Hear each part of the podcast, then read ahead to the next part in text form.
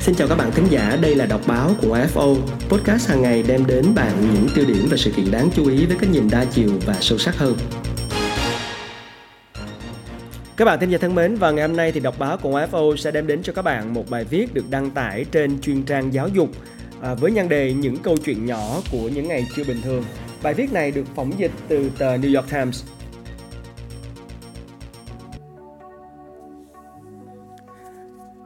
Gần 2 năm đã qua, gạt sang một bên những gì tiêu cực, đại dịch Covid-19 khiến ta phải công nhận một điều, con người quả là một giống loài phi thường.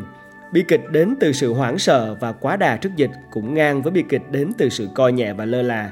Nhưng rồi như có một thứ cỏ cây bền bỉ và không thể chết, vượt lên khỏi đống đổ nát mà rất nhiều phần do chính mình gây nên. Con người đã lần lượt hình thành những bình thường mới để mà đi tiếp. Một trong những hoạt động sau khi thoát nạn là kể lại những trải nghiệm và bài học rút ra. Trong cả năm nữa, có lẽ ta sẽ được đọc nhiều câu chuyện như thế.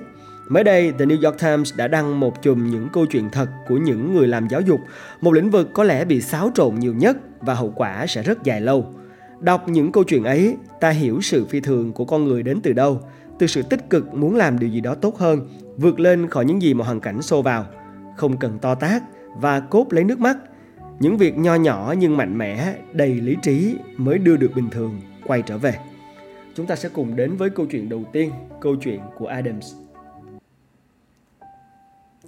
Diana Adams là hiệu trưởng của một trường trung học tại Chicago. Câu chuyện của cô là ở vị trí người quản lý.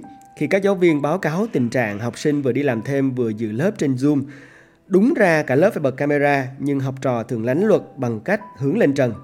Nhìn vào đấy thì giáo viên biết ngay là trần nhà xưởng nơi học sinh đang làm việc để kiếm tiền. Adams kể trường hợp một học sinh rất giỏi vừa học trực tuyến vừa lái xe đi làm thêm. Đúng lúc giáo viên gọi em phát biểu thì nghe tiếng đụng xe chát chúa, điện thoại em rơi xuống sàn, tất cả ngưng bật, cả lớp sững sờ. May mắn là vụ đụng xe không làm ai bị thương, nhưng Adams đã phải gọi điện yêu cầu một công ty chuyển phát và một siêu thị dừng thuê học trò của cô hoặc ít nhất là không thuê chúng vào giờ học, không cho chúng làm cả đêm vì hôm sau sẽ ngủ gà ngủ gật trong lớp. Đại dịch khiến cho tài chánh của các gia đình thành eo hẹp. Adams không thể cấm học sinh của mình làm thêm, một phần vì cô không có quyền với những gì làm ngoài giờ học. Cô chỉ có thể dành thật nhiều thời gian để thuyết phục các em hiểu cái gì cần ưu tiên. Còn cả lớn phải là cái gì? Có muốn vào đại học hay vào đời buôn bán thì cũng phải tốt nghiệp đã. Adams cũng nói chuyện với các phụ huynh và đôi khi cô bị họ mắng té tát.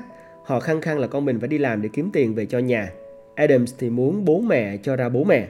Nghĩ tới việc học của con, Họ thách cô đánh rớt con họ và cô thách thức lại rằng nếu học trò mà đi làm để học kém thì cô sẽ đánh cho rớt đó.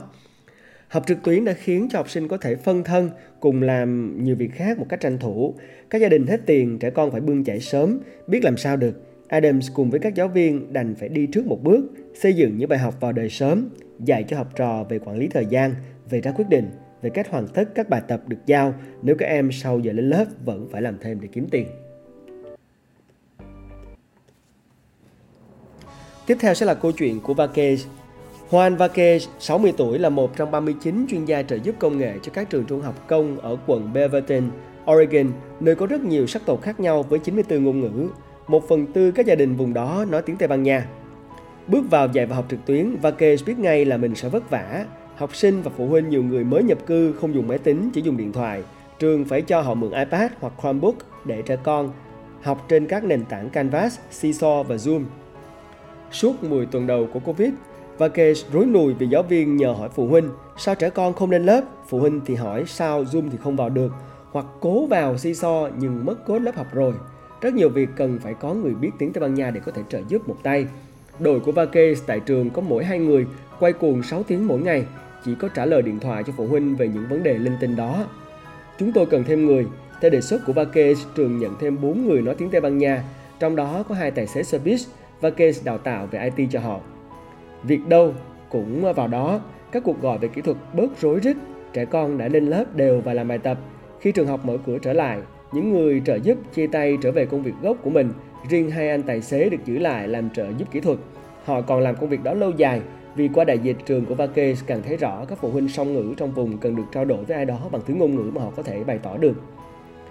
Tiếp theo chúng ta sẽ đến với câu chuyện thứ ba là câu chuyện của Roasters Patricia Royster, 55 tuổi là nữ tài xế xe buýt đưa đón học sinh tại Baltimore, tiểu bang Maryland.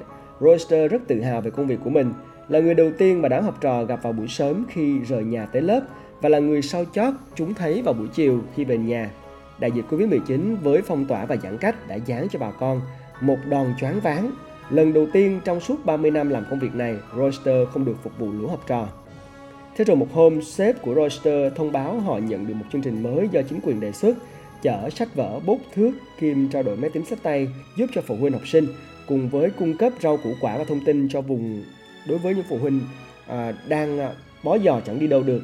Quy định là tài xế phải tự bốc dỡ hàng, còn đối với Royster điều đấy chẳng có gì so với niềm vui được gặp lại bọn trẻ con. Royster kể lại bà muốn để lại ấn tượng thật đẹp trong những cuốc xe ấy, muốn được nhìn thấy trẻ con vui khi nhận tập vở, được thấy các bạn nội trợ có rau để nấu súp. Royster càng vui hơn khi tham gia tiếp chương trình kéo học sinh bỏ học tới trường. Có khoảng 4 năm em cần phải học cho xong lớp 12 và cần giữ lớp đàng hoàng. Chờ các em tới trường thì Royster hỏi, Thế các cháu định làm gì khi tốt nghiệp trung học? Có em nói cho bà nghe, chi tiết của em thì bảo, cháu chưa nghĩ xa được thế, lần sau đón chắc chắn cháu sẽ nói cho bác nghe. Và dịch lui dần, mọi người đã lại ra đường.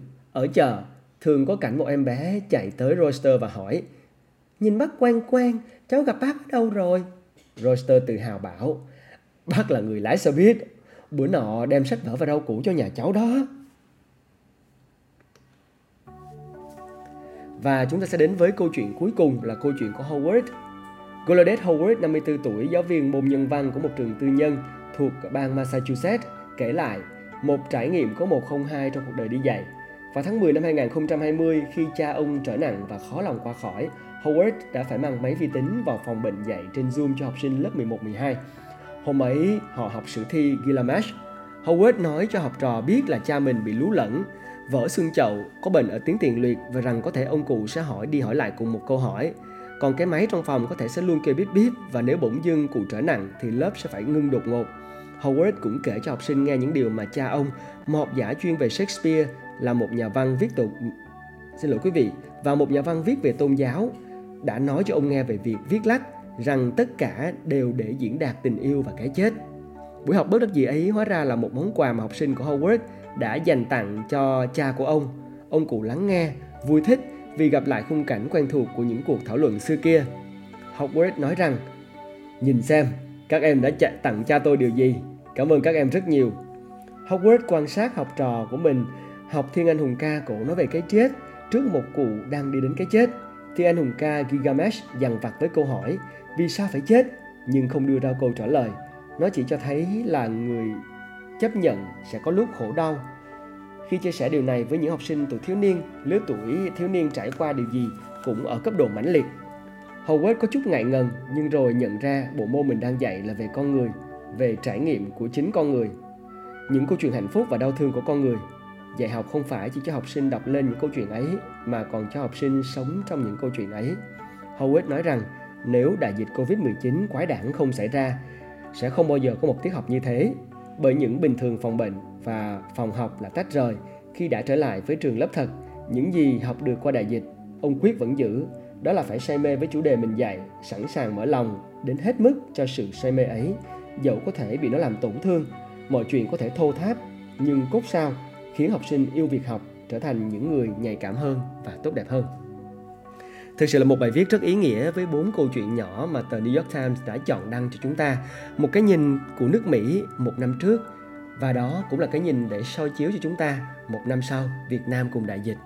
Đại dịch rồi sẽ qua đi nhưng chắc chắn những gì nó để lại sẽ khiến cho chúng ta cần phải suy nghĩ. Hãy nghĩ thật chắc, hãy bình tâm và tìm một cách ý nghĩa để bạn sống cùng với đại dịch. Các bạn vừa lắng nghe đọc báo của FO Podcast hàng ngày đem đến bạn những tiêu điểm và sự kiện đáng chú ý với cái nhìn đa chiều và sâu sắc hơn. Hãy cùng cập nhật dòng chảy thông tin mỗi ngày, nói không với tin giả và tạo ra bộ lọc thông tin cho chính mình các bạn nhé.